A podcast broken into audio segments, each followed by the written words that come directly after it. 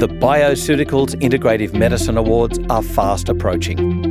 The BIMAs showcase the outstanding talent we have in the Australasian integrative medicine profession and are held in conjunction with the Bioceuticals Research Symposium. To book your ticket to this gala dinner event, visit bioceuticals.com.au and click on the Education tab.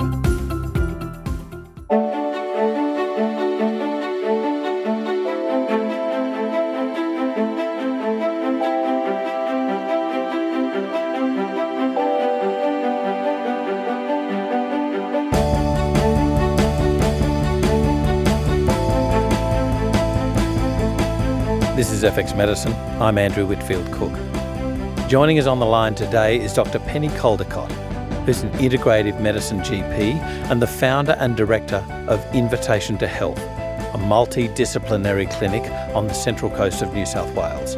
Dr. Caldicott is the current president of the Australasian Integrative Medicine Association, that's AIMA, and she believes that the integrative medicine focus on prevention of disease can play a significant role in turning back chronic disease in Australia. Welcome to FX Medicine. Penny, how are you? Thank you, Andrew. Very well, thank you. Now, Penny, you've developed a truly multidisciplinary clinic. Um, tell me how that all started first, I think. What, what was it that you weren't quite happy with just the orthodox sort of box, the orthodox method? Yeah, so um, I became a general practitioner um, and went out into um, yeah, conventional general practice. It was actually a very good, very comprehensive general practice.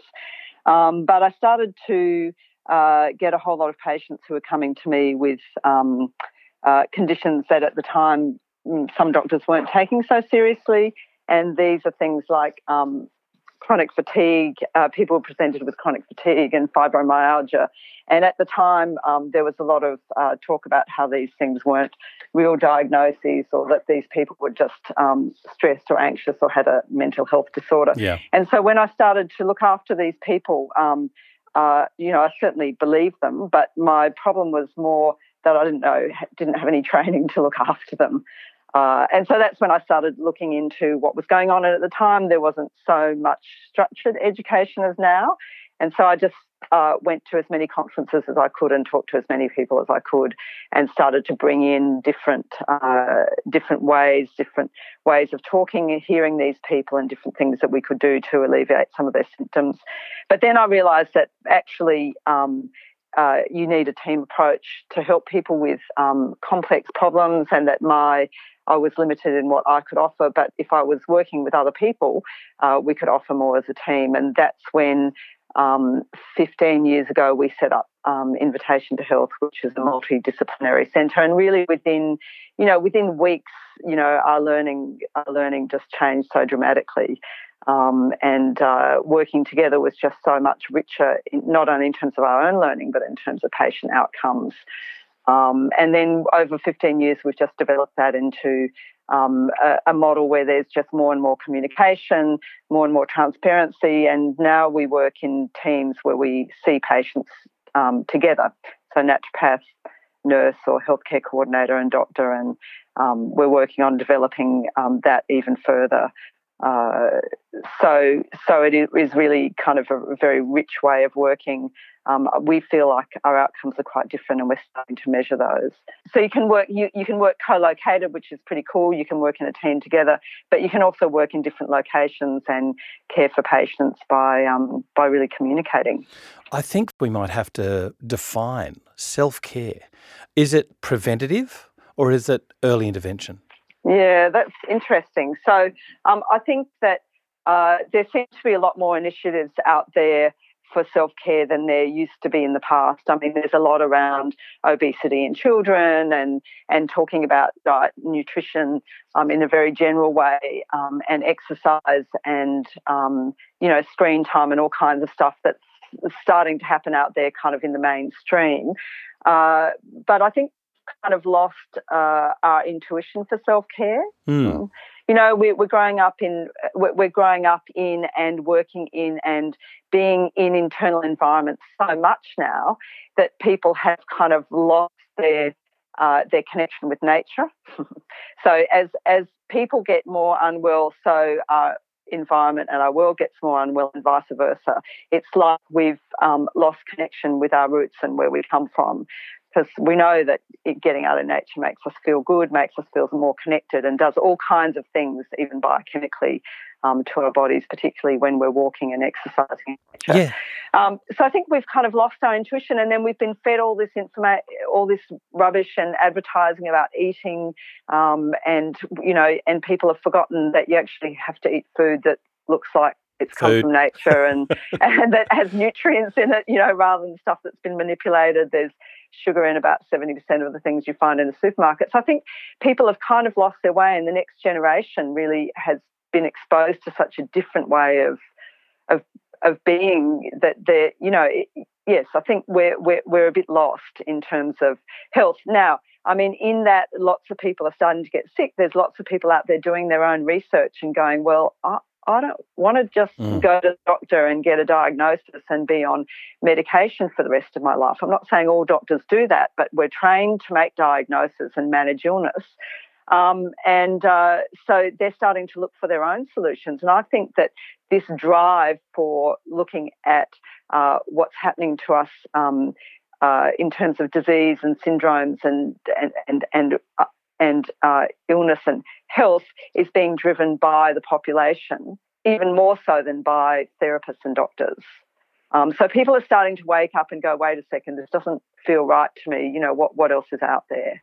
Yeah, I've often thought like if we um, subscribe to the healthy weight, the healthy blood pressure, the healthy whatever the normograph says we are in our early years, aren't we just programming ourselves to then therefore fall into the diagnoses that are usual in older age?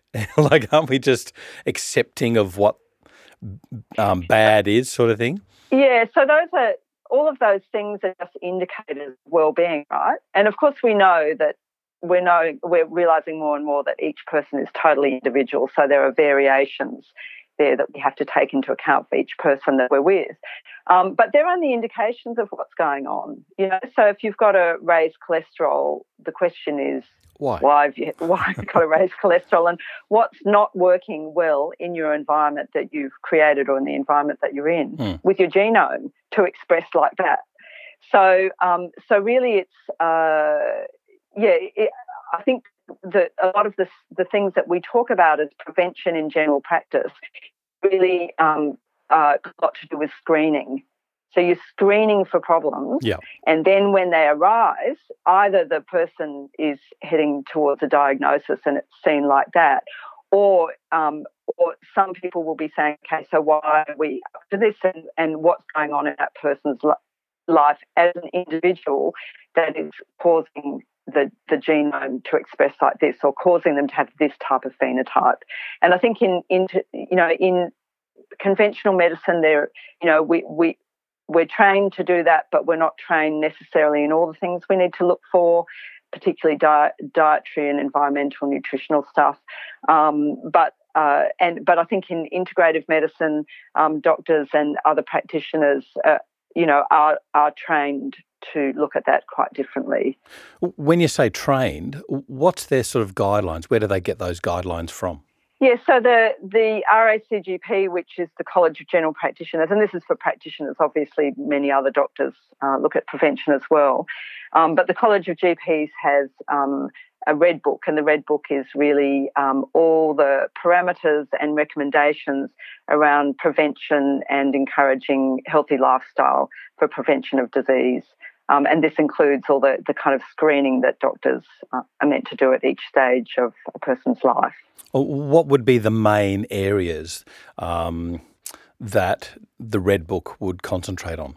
So they uh, they concentrate on um, each age group. So from uh, the prenatal advice, the uh, pregnancy advice, the uh, infants all the way through to the elderly. But they define a healthy lifestyle or the things that you need to do for a healthy lifestyle to prevent disease um, as uh, in, in seven categories. So one is do not smoke, maintain a healthy weight, be active, eat a balanced and nutritional diet, including eating minimal sugar, limiting alcohol consumption, being sun smart, and protecting against infection. Um, so that's how the actually Cancer Australia and the RACGP uh, define the, the, the kind of more general advice that we would give for disease prevention. Okay, so let's tease apart a few of these aspects. Um, you know, smoking, that's a pretty obvious one. What about alcohol, particularly in Australia? Yeah, de- I mean, definitely the smoking one, but to, but I think that the the key about anything that has become an addiction is you've got got to work out why um, why that addiction is taking place in that person's life at, at that particular point in time and work on that. And it would be the same with alcohol as well. So, look, I think um, that uh, there, there, are general guidelines about alcohol. Um, there's a general general uh, thought that people should drink probably no more than four nights a week or have at least three nights a week off drinking. There's a different amount of alcohol for men and women, um, and technically that should apply to kind of weight as well. Um, so a smaller woman should drink less, um, you know, than a than a bigger man. Um, proportionally, but but I think that it's also very individual, so that we know um, that there are people who can only drink one glass of alcohol and already start to have the effects of it. So we're all different in ways that we metabolize alcohol. We ask every doctor uh, would be or should be asking about alcohol intake on a regular basis, and we would be talking to our patients um, about that regularly. Um, so, so I think that that's really a big part of any um, any initial consultation and ongoing care of a patient in general practice. Uh, how do you cover this with regards to the Australian cultural acceptance of alcohol, particularly, you know, we're, we're the highest drinkers per capita. Um, how do you then talk to somebody on a personal level about, hey, this may, this level of intake may not be good for you?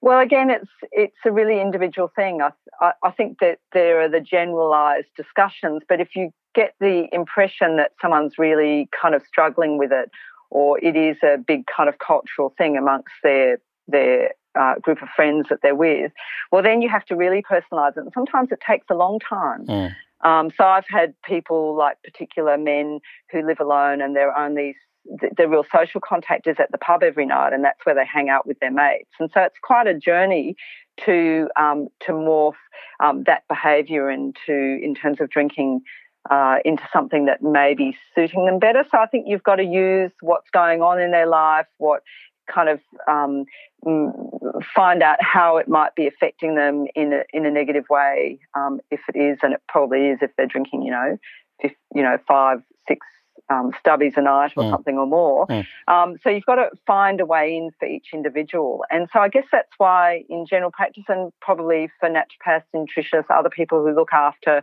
patients on an ongoing basis, that you have time. And so while, you know, you might have these discussions, you know, even over a period of a couple of years before you get behavioural change. Um, but I think it's really about listening to and finding out how that kind of behaviour is um, is integral to their, you know, their social aspects or their loneliness or, or, whatever else is going on for them, so that you can work out, you know, other ways for them to to to feel connected or to be able to change behaviours within a within the same uh, social context. You mentioned loneliness there, which of course has been in the news of late. This is a um, mid 2018. That you know we've never felt more isolated, more lonely in our in our existence as humans. I, I think there was something from London um, a few weeks ago that I listened to, and of course that branches out into mental health. How do we as health practitioners how can we be more aware of our patients' mental health? And indeed, what can we teach them to be more aware of their own mental health to go, hang on, this ain't right? Mm. So that's interesting because, um, again, uh, I think that the most important thing when you're with a patient is to really listen to their journey. So very often people present with very physical symptoms, um, and and those physical symptoms are actually telling us that they're having a problem uh, uh, with anxiety, for example, or depression or loneliness. Um, but you have to spend the time to listen beyond the symptoms and to to find out what's actually going on in their lives. Um, and I think that uh, that people are lonely um, even within families actually.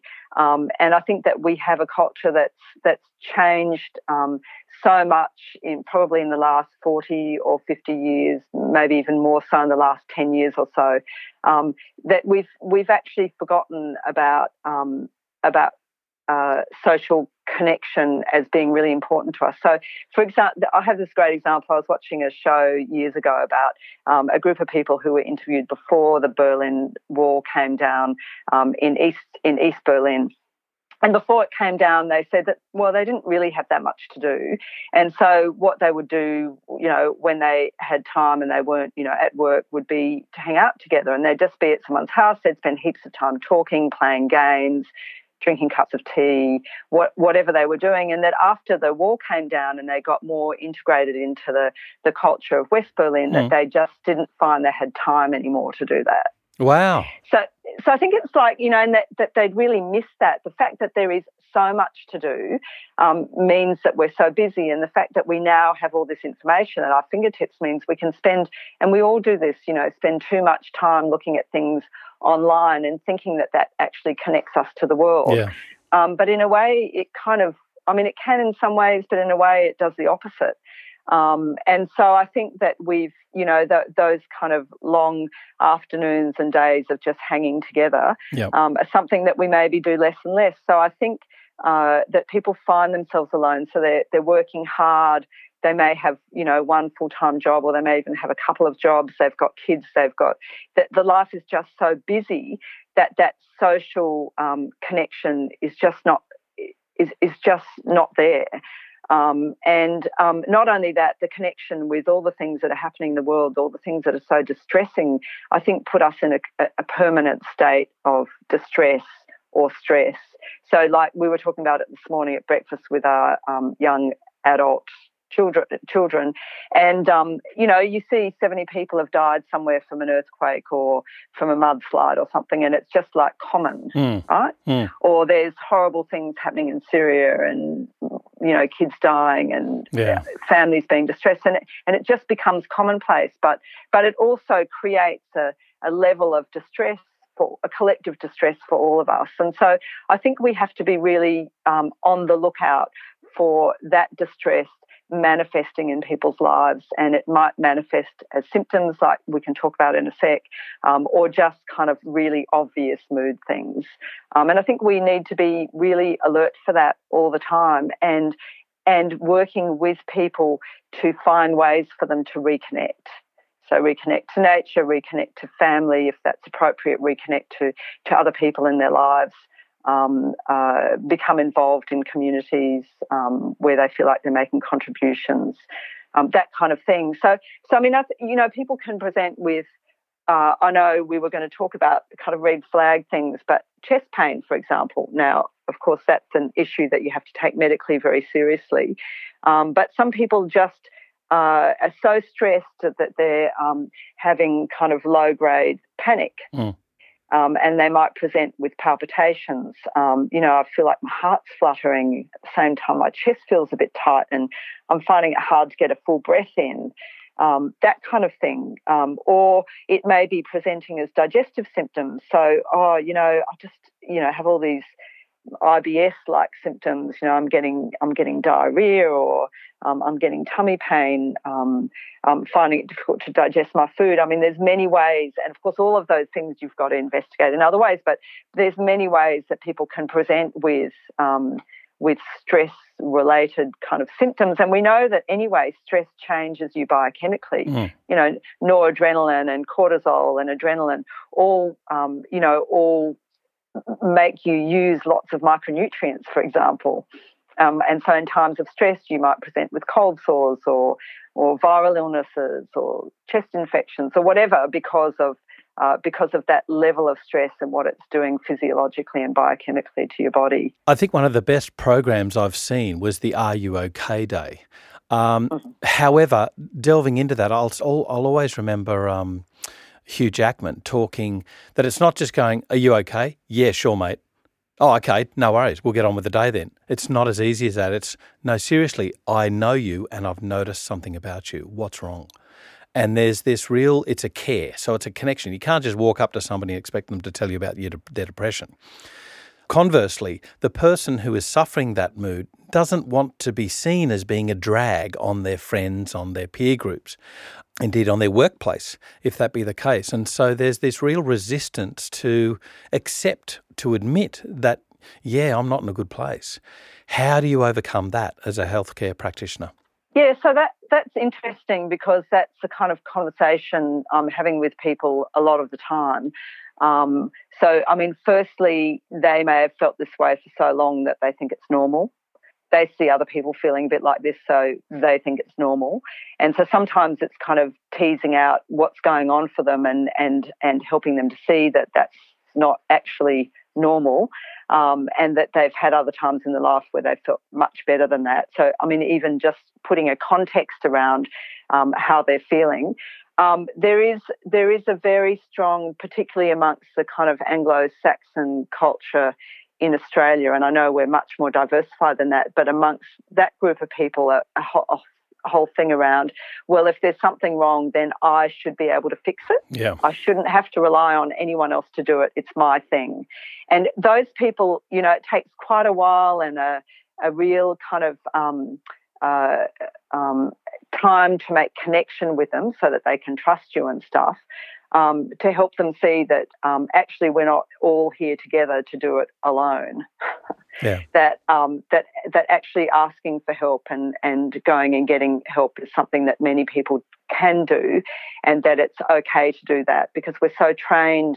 You know, a certain group of us is so trained to think that that we shouldn't we should be able to fix this up ourselves. Mm. So that's part of it. I talk to people about that whole collective distress that, you know, it may not even be, you know, certain things in their life, but there's a kind of collective distress at how distressed the world is and how distressed so many people are um, around the world. Um, uh, and and that that that's okay and normal to feel that pain as well, but to acknowledge that it's not just your pain that all of us are feeling it is sometimes really helpful for people.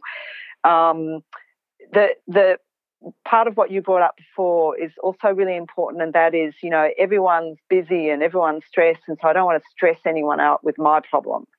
Um, and so I had a conversation with a patient about that yesterday, and she's been through a very difficult time and really isolated herself from from everyone around her.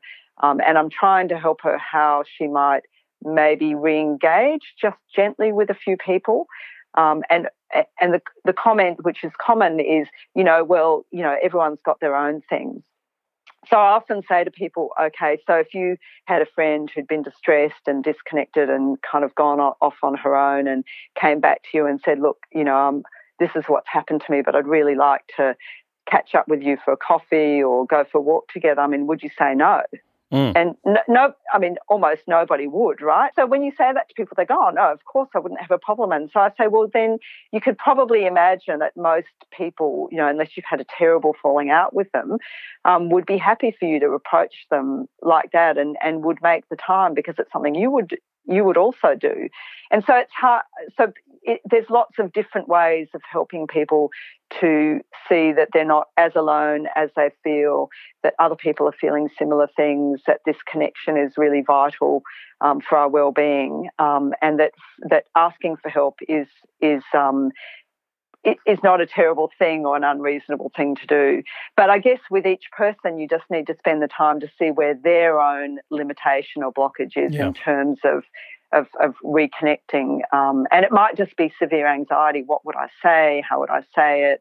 Um, uh, maybe they don't feel good enough about themselves to be able to, you know, to feel worthy of making that connection. There's all kinds of um, different reasons why people um, um, get isolated and and how that isolation just fuels all that kind of inner distress. And that's not just from the sufferer's point of view. The the person who might want to be helping them might also have their own issues and might feel unworthy. And and so I, I totally take your point that just saying, hey, you know, you want to grab a cof- cup of coffee or do you want to go to lunch, something innocuous that's social that you would invariably talk at is a great way to break the ice and, and hopefully uncover some sort of issue that might need further help.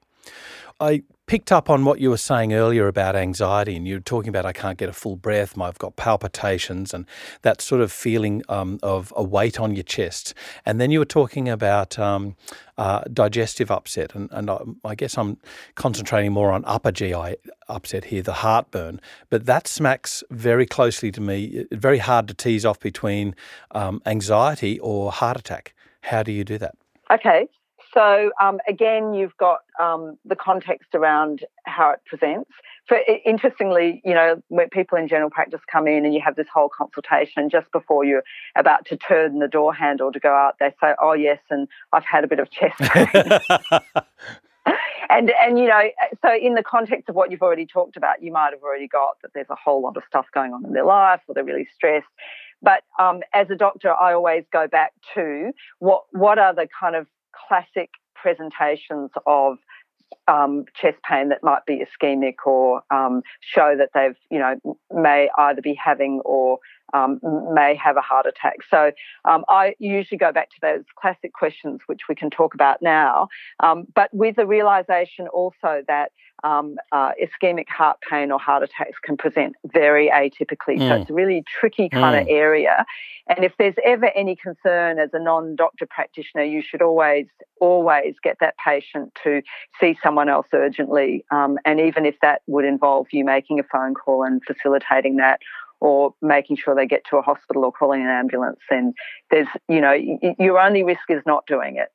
Um, That's but, right. But it's worth kind of teasing it out a little bit. Um, it, you know, if you have the skills to do that, and if you don't, someone else would need to do that for you.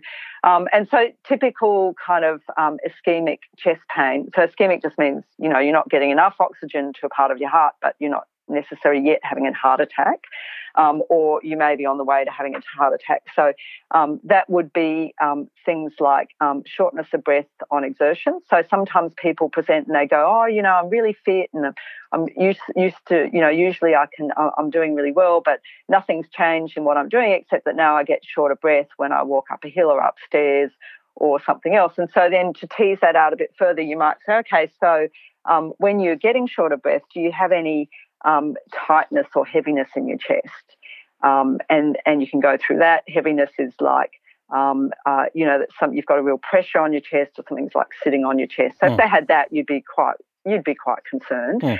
and with that tightness or heaviness, um, uh, do you get um, any sweating? Um, because when people are having ischemic chest pain, usually they they often get, they, they would get sweating as well. Um, and then sometimes there's a referred pain that goes either up into the neck or down into the the top of the uh, left arm. So that would be the classic kind of symptoms um, of ischemic chest pain. Um, and sometimes people will also get that at rest. They suddenly get uh, chest tightness or heaviness, they get shortness of breath, and those other symptoms that I've just talked about. So it doesn't always have to happen um, with exercise, and the person doesn't have to look unwell. Uh, I mean, they might in that moment, but they don't. They, they could be a really fit person as well. It's not always the kind of classic person that you would think would have a heart attack. Um, so um, those are the things that I would check, and then I would do a physical examination. But if anyone presents with those kind of disturbing symptoms um, and they have them at the time, then urgent help is required, like an ambulance or something. But if they've had them in, they've been having symptoms like that, but don't currently have them, they need to get to a doctor very quickly to work out whether this sounds really like an ischemic thing or not. If they're not having any of those symptoms, uh, but their symptoms are nevertheless kind of quite intense and getting more frequent and worrying, they still need to be assessed. Um, but people can present with all kinds of other symptoms like um, that that kind of I'm not seeming to get enough breath, and that's a really interesting one to tease out because I find a lot of people present like that. Um, so if they're presenting like that and they've got kind of major stressors in their life, um, I ask them about what that feels like. And often you'll find that um, they are able to actually get a deep breath in, but they actually feel like they're not getting a deep breath in.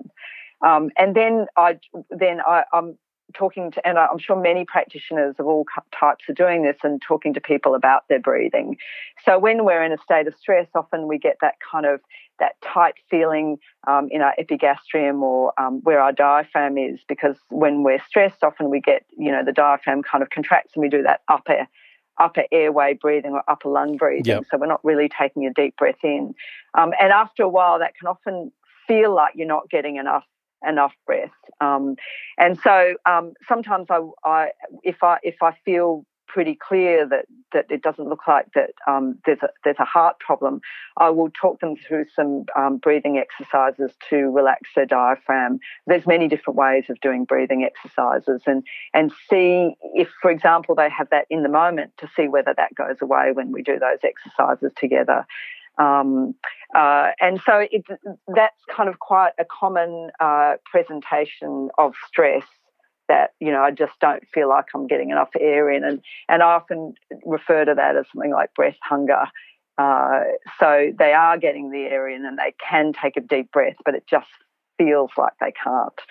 Um, and then people often present with, and I don't know whether I, I, I, guess I'd have to ask naturopaths and Chinese medicine practitioners and others about whether they present to them with palpitations. Um, they often present to us with what they would say is palpitations, and then it's really a matter of finding out what does it feel like, when is it happening, um, uh, how often is it happening, is it getting more frequent, those kind of things. And I, I yeah. suppose um, uh, you know, to really delve into uh, what kind of symptoms they have. That's probably something that ne- I, I, I, mean, that is something that needs to be done by by a doctor.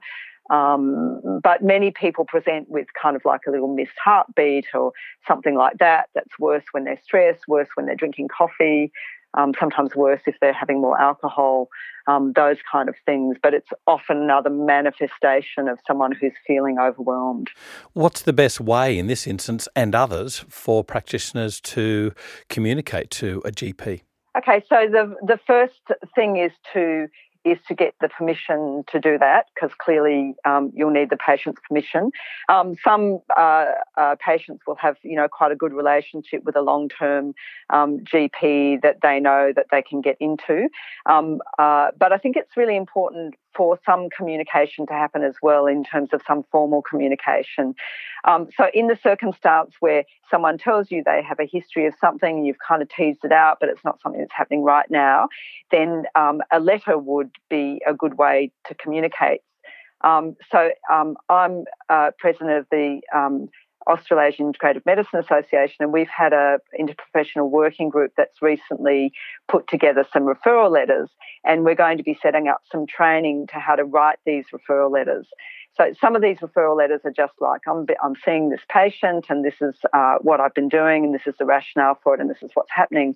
But amongst these referral letters that we're going to be uh, uh, using in AIMA and training people to use is a red flag referral letter. Yep.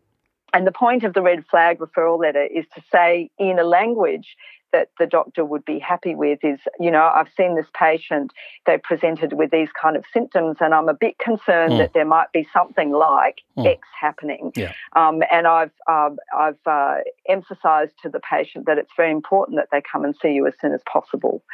Um, and uh, and so that that kind of letter um, uh, you, you would then have to negotiate, you could write, but then you would just have to negotiate with the patient whether take that letter along to the doctor, whether you would um, pop it in the post if you felt like you know it wasn't urgent urgent or whether it might be a letter that you might um, fax to the doctor or or um, communicate in some other way uh, either through the doctor's receptionist or directly to the doctor depending on what the circumstance was. Yeah um, but but yes, very important that the patient is on on board with with the communication that you're going to have with the doctor, and that they understand what you're communicating. Unless, of course, it's a, an acute coronary syndrome in which it's an ambulance call and get the hell to hospital now.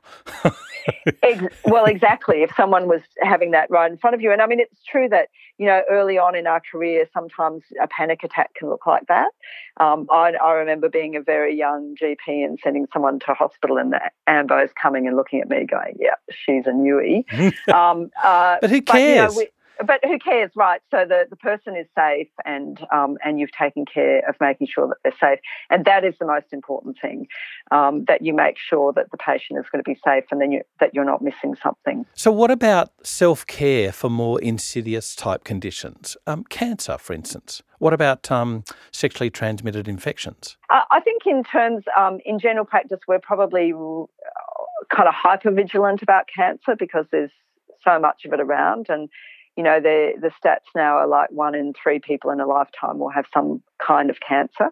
Um, and so we do lots of screening and lots of education about screening. But, you know, as another practitioner there, you, you'll have some patients who are not that happy about seeing doctors and may not be seeing them regularly. So it is really good to um, encourage the patients to have screening, um, regular screening with doctors or other services like mammograms and stuff like that. But but also you may have to kind of um, guide them a bit if they're really reluctant to see someone or they refuse to see someone.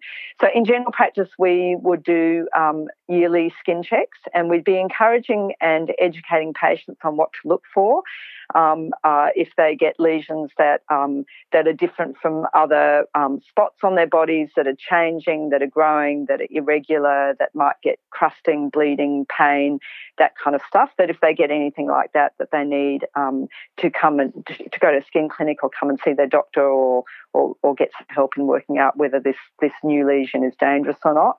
Um, so we we talk to them prevention wise. Um, you know, there's the Slip Slop Slap campaign um, that um, that people would say is very successful. I often talk to people about um, getting that little bit of sun um, every day in summer and winter, so 10 minutes in summer and 15 minutes in winter, depending on your skin mm. type obviously longer if you've got darker skin. Um, but then, other than that, kind of maybe um, you know using uh, covering your body rather than using lots of sunscreen. Um, using sunscreen when you can't do that. Um, so that's something that I guess we probably do on a really super regular basis with our patients. And if you've got someone who's not seeing um, doctors, then that would be the the kind of advice that you'd, you'd you'd be wanting to give them, apart from encouraging them to get a regular skin check. It's something that we I think we really need to be aware of that patients may not have the knowledge that we do about what the significance of lumps, bumps, and bleeding is. Yes, absolutely. And and interestingly, when we started doing our combined clinic with naturopath and doctor, we had a number of patients who came to that clinic who would normally not see doctors. Hmm. And in the first six months, we diagnosed three pretty serious progressed cancers because these people, despite symptoms and knowing that they were a problem, would not come and see doctors. Um, and so, yeah, it is really important for people to be aware that that that um, the patient may a not be aware or be um, avoiding yeah. looking at the the, the the, obvious problem. And so, asking some of the questions, um, you know, they've got bowel issues, but some of the other questions, like you know, the, the changes to your bowels recent, because um, that could mean that there there could be something going on, like a tumor or something. Um, uh, you know, is there blood in your stool? Um, uh, you know, do they have signs of anemia? Other kinds of things to kind of work out. I mean, I guess as doctors, we all, always kind of go, well, what's the worst case scenario, and let's rule that one yeah, out. Yeah. Um, but then that's a kind of a different way of thinking, um, maybe than other practitioners. But we we probably all need to do that to, to some degree um, to to cover the patient and also to cover ourselves while we're we're, we're looking after them to make sure that that we're you know we're, we're not looking after something really serious as as um some, and calling it irritable bowel syndrome, for example. Yeah. And of course, that second part of the question, which was a bit disparate, so sexual health. What should we yes. be A, aware of ourselves and B, teaching our patients? It's interesting because, um, you know, uh, we all remember those of us that are a bit older when um, HIV first came on the scene. Mm. Um, and how um, hyper vigilant everyone had to become about sexual health. And um, it doesn't. It's, it's, not that HIV doesn't exist anymore, but it is kind of, um, for the most part, kind of quite well managed when people do get it. Um, however awful it is to have that diagnosis, um, but that hypervigilance about protection um, in terms of sexual health um, ha- has changed, and people aren't as careful um, as they used to be. And interestingly, um, one of the groups that we find who, who are not very careful are the people who've been married um, and get divorced and they're in their 40s and they're having a new relationship, and it's right. almost like they've forgotten that that it's really important to protect. So, I mean, sexual health um, in terms of prevention starts in school. Um, uh, hopefully, um, uh, GPs are kind of encouraging those messages.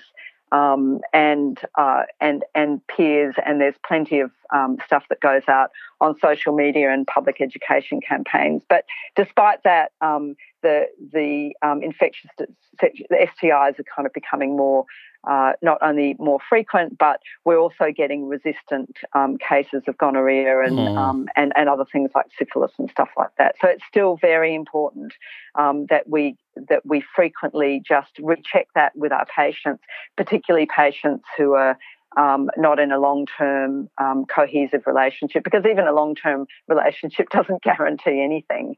Um, and that's also something to remember.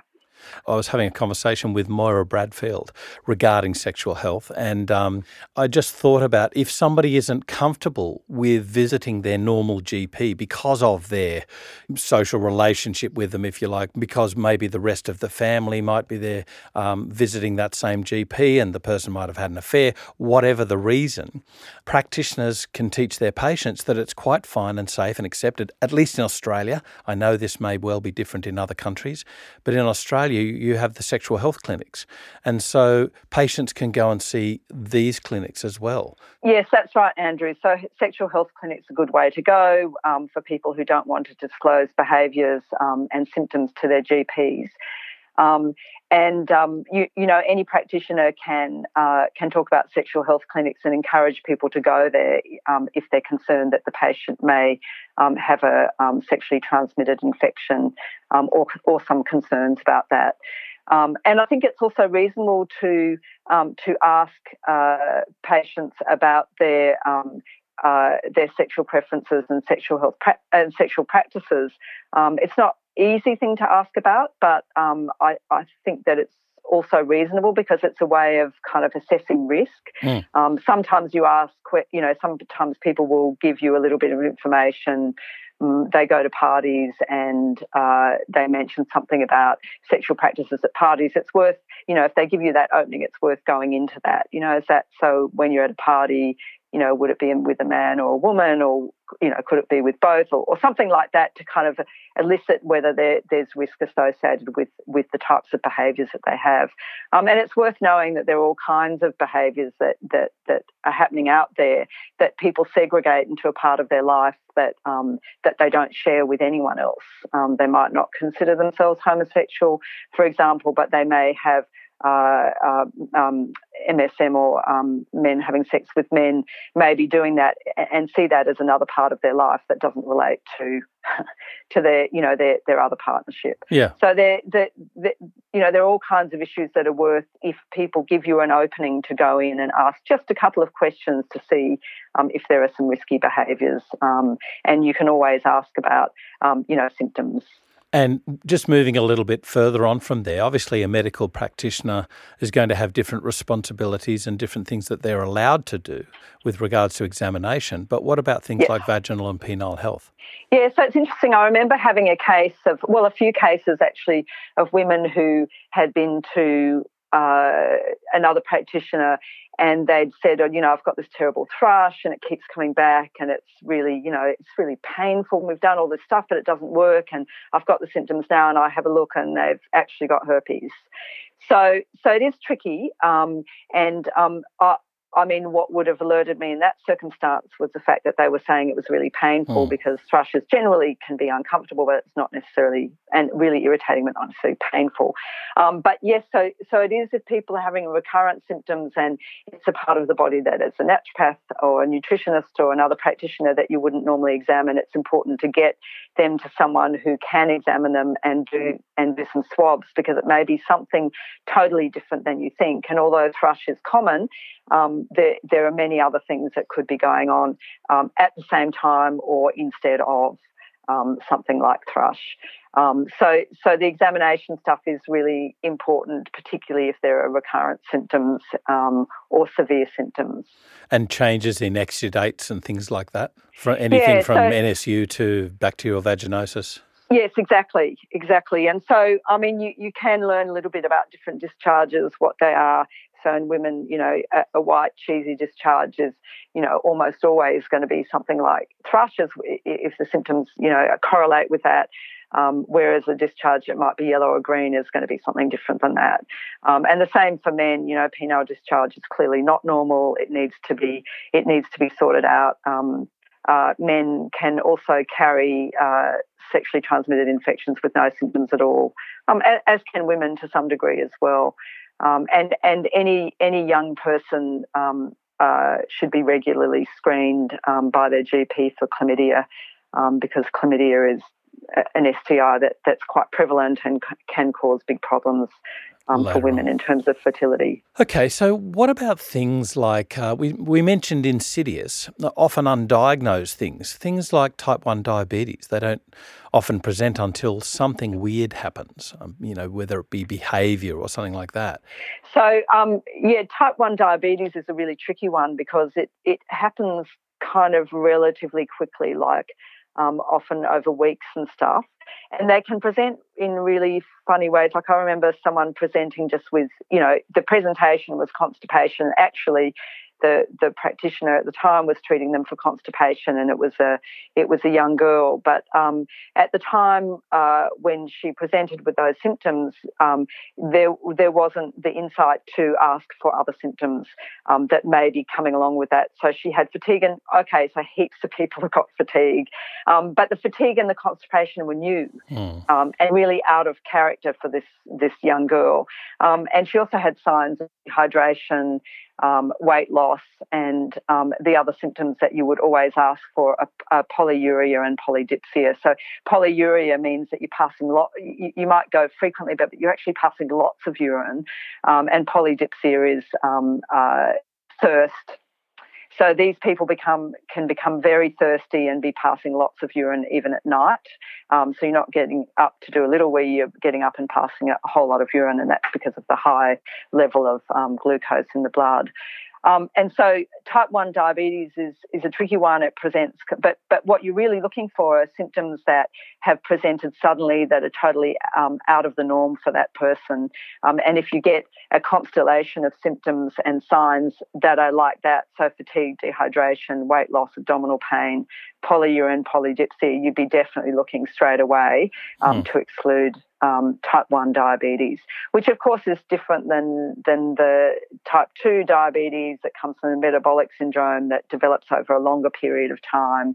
Um, uh, and can present with some of those symptoms, but definitely not the weight loss unlikely to have that kind of abdominal pain and the symptoms you know are gradually presenting over time right at the beginning we were talking about fatigue and chronic fatigue but what we skipped over then was something like sleep apnea. How do you twig to be aware of it? Um, and indeed what should you teach other practitioners and indeed patients to be aware of it?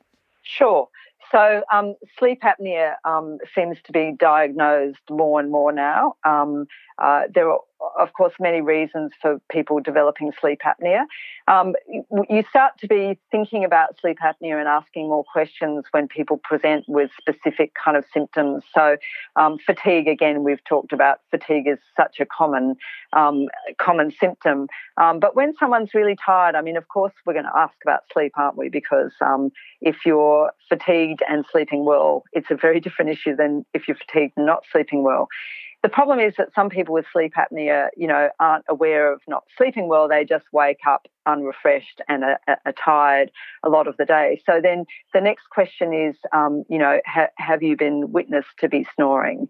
Um, and people who live alone sometimes don't know that, but they might say, oh, I went away on a weekend with a friend and I was told that I was, you know, really snoring a bit. And so the next question you would ask if someone has been snoring and is tired and wakes up unrefreshed is whether anyone around them has witnessed them kind of waking up uh, uh, choking a bit, yeah. um, or or have had spells where they've actually stopped, stopped breathing. breathing yeah. Um, and many people, you know, have had that witness. So people um, who sleep with them have witnessed it. But even yesterday, I was talking to a woman, and she said that her husband sleeps so heavily that he's never noticed. But she went away with some friends, and they noticed it when when they were sharing a room with her. Yeah. Um, one of the other um, presentations in these people is um, microsleeps. And I had someone yesterday as well who presented and said, Look, I've had a couple of microsleeps where I've just found myself in the bushes. Uh, I've been driving, you know, a couple of hours and I just veer off the road and found myself in the bushes. Or even that pre microsleep where it's, I'm so tired, I don't even know whether I'm going to get up to the next place on the highway where I can pull over. So, I mean, the important thing with these people is to say you cannot do long drives until we sort this out. Like, you have to only do short drives, Yeah. and where where there's a place you can pull over. But sometimes the microsleeps happen so quickly Yes. that people don't even realise they're coming, or even they can be in the middle of talking to someone when they're tired in the evening and just fall asleep mid sentence. That that kind of that would really alert you to to um, uh, to possible sleep apnea. Um, morning headaches. So some people present with morning headaches, um, and that can be a sign of, of, of poor sleep and the, the and sleep apnea. Um, uh, i- insomnia. So some of these people they don't realise that they're actually having apneic spells, but they find they're waking up a lot, um, and they haven't presented with that typical kind of waking up, kind of choking and gasping for breath. Um, waking up with a dry mouth and a, and a sore throat every morning can be another symptom, and the frequent need to urinate at night. Um, and that might just be because they're waking up and then they're going, oh, I need to pass urine, or it might be all part of the picture for them.